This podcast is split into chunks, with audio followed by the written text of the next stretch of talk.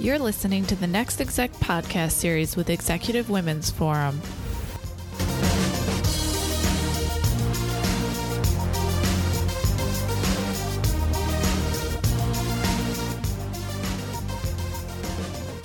Hello, and welcome to the Next Exec podcast's Wise Women series. My name is Preeti, and I am a security analytics research lead at IBM and a member of the EWF's Rising Leader Forum. The wise woman I'm hosting on this episode is Shamla Naidoo. Shamla is the managing partner of IBM Global Security Services and is one of the most influential security executives among Fortune 50 companies. Shamla has worked in information technology and information security over the last 35 years in every role from programmer, network designer, engineer, functional director to global leader. Shamla serves on advisory, not for profit, and academic boards of various public and private institutions. She has been admitted to the Illinois State Bar and the DC Bar and teaches technology and privacy law at John Marshall Law School. Welcome, Shamla. I'm really excited to be chatting with you. I wanted to learn more about your career path. You have a very interesting title, Managing Partner what does that mean? What do you do, and what has your journey been so far? Hi, Preeti. It's great to be here. So, let me start by just sharing a little bit about my background and how I got to be in this role. So, I started in technology and I have been a technologist for almost all of my life. This year, it's been 37 years that I have held a technology related job. Somewhere along the way, yes, I went to law school and I have a law degree, but that really was a second career for me it was not my primary role. It was really my decision to go to law school to help to round out my portfolio and to couple my technology background and experience with knowledge and real good solid experience around the law and regulations and how those two topics come together. One of the things I saw very quickly was that there was a convergence of technology and the law Mm-hmm. simply because technology brings so much opportunity and you know the law has to keep up and the law has to help to mediate the contention and sometimes disagreements that happen in businesses etc so those two topics were coming together very very quickly. And we saw that with enron and other kinds of topics you know way way long ago. And i wanted to make sure that i understood those two topic areas really well and i could bring value to the companies where i was working but to go back to my background, so I started in technology, have been in a technologist, have grown in various technology roles. But many times, you know, if you think about 35 years ago, technology was just a technology function. Security was not even a profession. So you had to do your technology job, you know, taking care of all security controls and security risks and security challenges, and it was all just bundled into one role. So I did my technology job with a security lens and you know have just grown through that and then when security became its own profession i did branch out from being a cio to being a security leader because there was a lot of opportunity there both to grow professionally but also to add value to an industry that was new and up and coming yeah that's great and you mentioned that you went to law school. Was that in the middle of the career? And how did you go to it? Absolutely. So, you know, I think my academic journey is an unusual one. I have three degrees. Two of them I did when I was still back in Africa, and I did all of that academic education at night while I had a full time job. Okay. So when I came to the US, I had a full time job and I decided to go to law school. I did that too at nighttime, going to a nighttime program and, you know, just continued the academic journey. Wow, that's that's really inspiring and you must have worked really hard. So you also mentioned that you went to, I mean, you studied in Africa. What has it been like? Like, what were some of the challenges that you faced as an immigrant?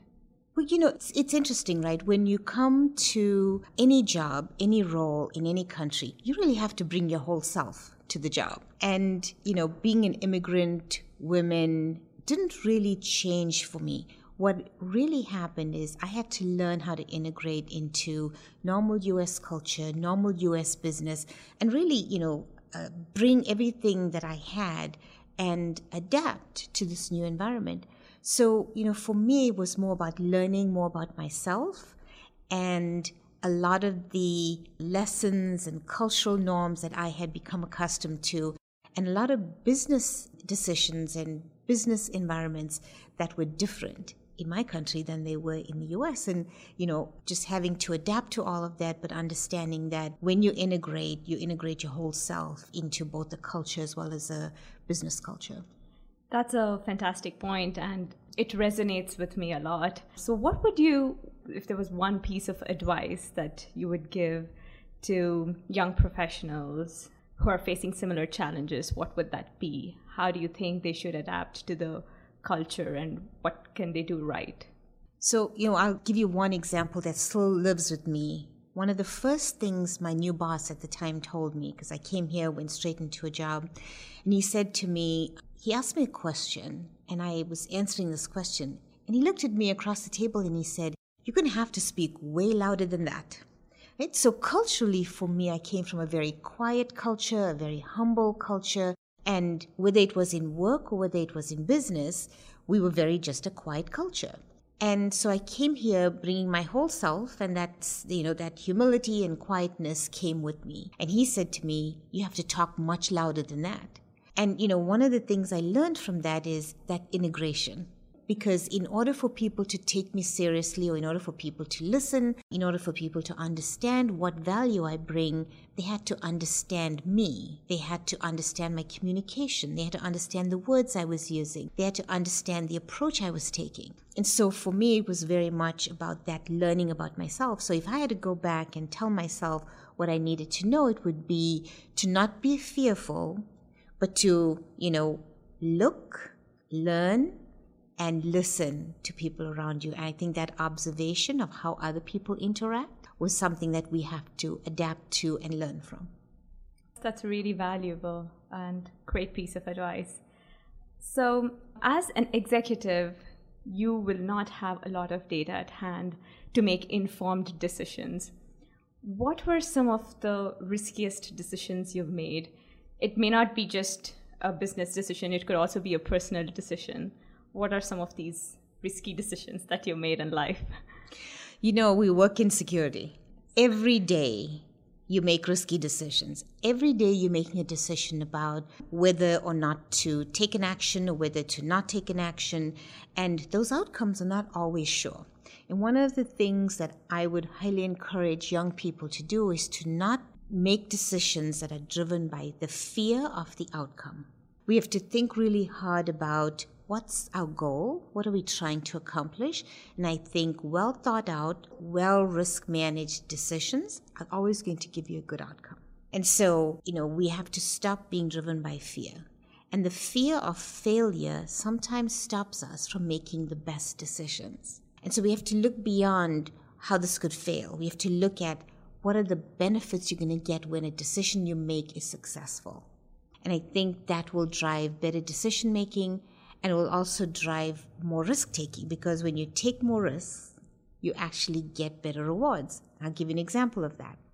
I remember, and I've done this twice in my career. The first time when I was a computer operator, mm-hmm. I left the job and went to a company and took a lower level job in order for me to go be a developer somewhere else. And looking for the opportunity, so I took a low level job in order to go forward faster, where there was more opportunity. Fast forward, you know, a few decades, and I left a CIO job to go be a CISO. Mm-hmm. And I did that again very deliberately because I knew that the opportunity for where security was going strategically was far greater than where I was. And I thought, well, taking a step back, supposedly, you know, at that time it seemed like a step back, in order to go forward faster, sometimes it's a good decision. Although at the time it was a risky career decision. Interesting. I, I don't regret that. Yeah, I think that's that's great. So how did you make or how did you overcome this fear of having failure as an outcome? Were there some specific instances that, you know, where you had to dig in deep to find your strength and to overcome that fear? You know, I think the more you fail, the more you realize that it's easy to fail. and, the, and the more you recover from failure, the more you realize that failure is not fatal. Okay. Right? And so I think lots of practice, lots of experience at failing. Right? That's the first thing I would say. The second thing is to recognize that in every scenario, whatever the outcome is, there will be some benefits and there will be some lessons. And so, even when we make the best decisions that give us the best outcomes, we think it's because we made a great decision. When we make bad decisions, we get outcomes that maybe we don't like, but there are lessons to be learned from that outcome because suboptimal outcomes will give you the opportunity to redo it and redo it better, or to make different decisions, or to take different actions. And so it's really important for me that, you know, I look at every outcome as a successful outcome because even if it doesn't give me the outcome I expected, the outcome I did get will teach me something new. And so I look at that as a learning experience. That's a very nice piece of advice because a lot of us have to learn from that, especially when it comes to learning that not all failures are fatal. I think that's very important. What gets you going on a daily basis? Every day, I want to add value in okay. whatever role it is, whether it's role as a mother, as a wife, as a friend, as an employee, as a professional, as an executive, as a coach. It doesn't matter what role I'm playing. I want to add value to that role and make that role more powerful than it was yesterday.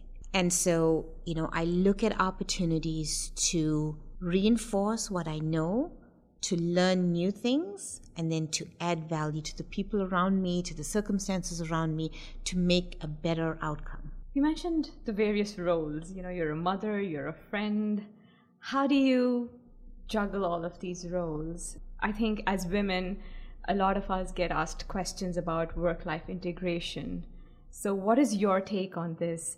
There are a lot of discussions where they say women can't have it all. So, what is your take on it?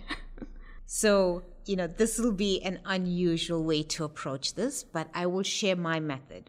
I don't make distinctions between work and life, my role as a mom, my mm-hmm. role as a wife, my role as an employee. For me, it's all about the wholesome self. Okay. okay. So I don't make the distinctions. I need work life balance because work and life is integrated. And, you know, as you think about us living in a digitized world, it's going to be even more integrated than ever before. And so to try and create bright lines between those roles is a very difficult task. And so what I like to tell people is, you know, you have to find the role where you can integrate it into your life seamlessly mm-hmm.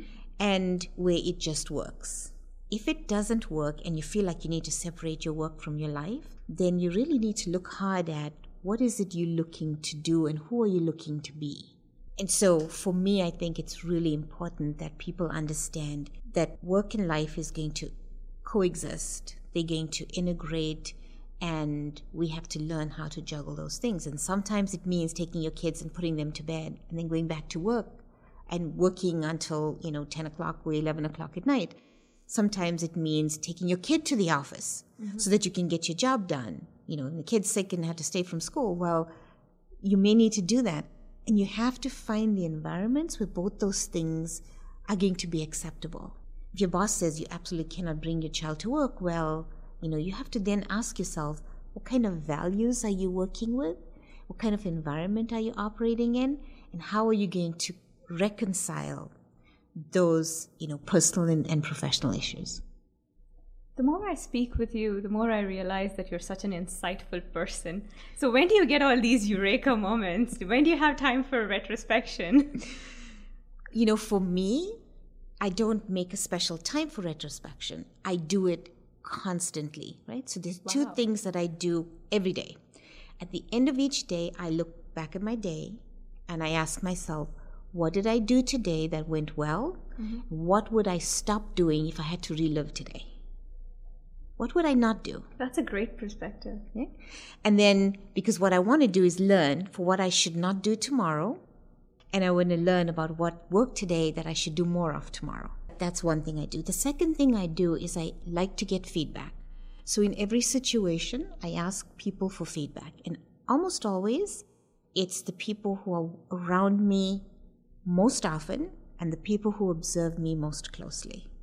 Okay. So it's small pieces of feedback. So I don't do big feedback sessions of let's spend an hour and you can tell me everything you like about me or everything you don't like about me. What I will do is ask people small questions. How did that meeting go? What did you think about that phone call? You know, or could I have done something differently in this specific conversation for these two minutes? And so I make the idea of getting feedback less burdensome on the people giving it and more in the moment so that people are doing it in a very natural way and it's not meant to be a judgmental condition. That's great. I think I'll definitely incorporate more of that in my day to day job. So, I was reading this interesting article where Jeff Bezos says that if he isn't looking five years into the future and if he isn't planning five years ahead, then he's not doing justice to his role. I'm guessing as another executive in another big global company, you also have similar responsibilities. So, what is on your mind right now for the next five years? What is your vision, especially in the field of cybersecurity? You know, I think one of the things we always have to do is be open to innovation. Everything is going to change, and that's the only constant. Mm-hmm. Right? So, recognizing that everything is going to change is important because that allows you then to accept disruption and to be able to embrace innovation because everything can be done differently. You have to find the way to do it differently. And everything is going to change at some point. If you don't change it, someone else will. And so it's really important, I think, that as we think about how life as we know it will be disrupted and changed, how business as we know it will be disrupted and changed, how we as consumers will behave differently, how the market will serve our needs differently. It's important for us to, you know, have open eyes everywhere we go in everything we do to look at new and different ways of doing the same old things we've always done. That's very insightful because especially the part where you said if you do not make the change someone else will. So it's better to take the credit for yourself. And how do you bring about this change that you talk about, this disruption in an organization, yet get everyone's alignment on going towards that path? You know, the way I've always thought about disruption and change is how can we make things better for the people that matter? And if you have a new idea, as radical as it may be, it's easy to talk to someone about that radical idea if it benefits them in some way. And so, an easy way to institute change is to find things that people will embrace mm-hmm. or feel comfortable with because the outcome is a better outcome than they could otherwise have. And so, it's always important, I think, as we think about change and disruption, is to think about who are the stakeholders that will benefit? How do you get them on board with this new and changed idea? And then, you know, make that a movement, right? Okay. Changes start with one or two people with one or two crazy ideas. Yeah. and they and they slowly increase and they slowly become a movement, but that movement doesn't happen overnight. So we have to be patient. But you also have to keep reinforcing the benefits, restating the idea, and you know, talking to as many people as you can about those new and, and, changed ideas because it is difficult to change culture. Change management is probably one of the hardest things you do when you're trying to institute change. Communication is the key, and getting people to see how they will benefit is a really important criteria for how people will embrace or decline your change. In a nutshell, you would want to create a win win situation and try to get everybody on board it always has to be a win win situation. Okay. Because if it's not a win win situation, then you have to ask yourself, why would you make that kind of change? And what kind of personality might you be, you know, emulating to make change that doesn't create win win situations, that doesn't bring benefits to others, that doesn't make the world a better place, that doesn't make, you know, individuals better people, or doesn't add value to an environment that you're in? Great. And you were just mentioning about making the world a better place. You also volunteer for a lot of nonprofits, you sit on advisory boards. What is your motivation and what is the change that you would like to bring in in those domains? Motivation for me in donating my time to various organizations and group efforts and special interest groups, etc., for me is all about learning. because the more I engage with other people at all levels, at all different areas of experience and skill, I get to learn. Even when I'm interacting with a four year old, I look at them and I think, what can I learn from this four year old? And so for me, every situation is always about what can I learn that would make me a better person, that would mm-hmm. make me a better professional, that would make me more valuable to the world. And so, for example, I teach, and I don't teach because I want to teach. I teach because I want to learn. Okay. I learn more when I prepare to teach than when I actually am a student. Yeah, I think that, that definitely makes great sense. And Shamla, it has been great chatting with you. Thanks a lot for this heart to heart conversation. I think I've certainly become a wiser woman today, hopefully soon to join the ranks of wise women like you. And hopefully, our podcast listeners will also greatly benefit from this conversation. Thank you very much. This has been an absolute pleasure. Thank you, Preeti.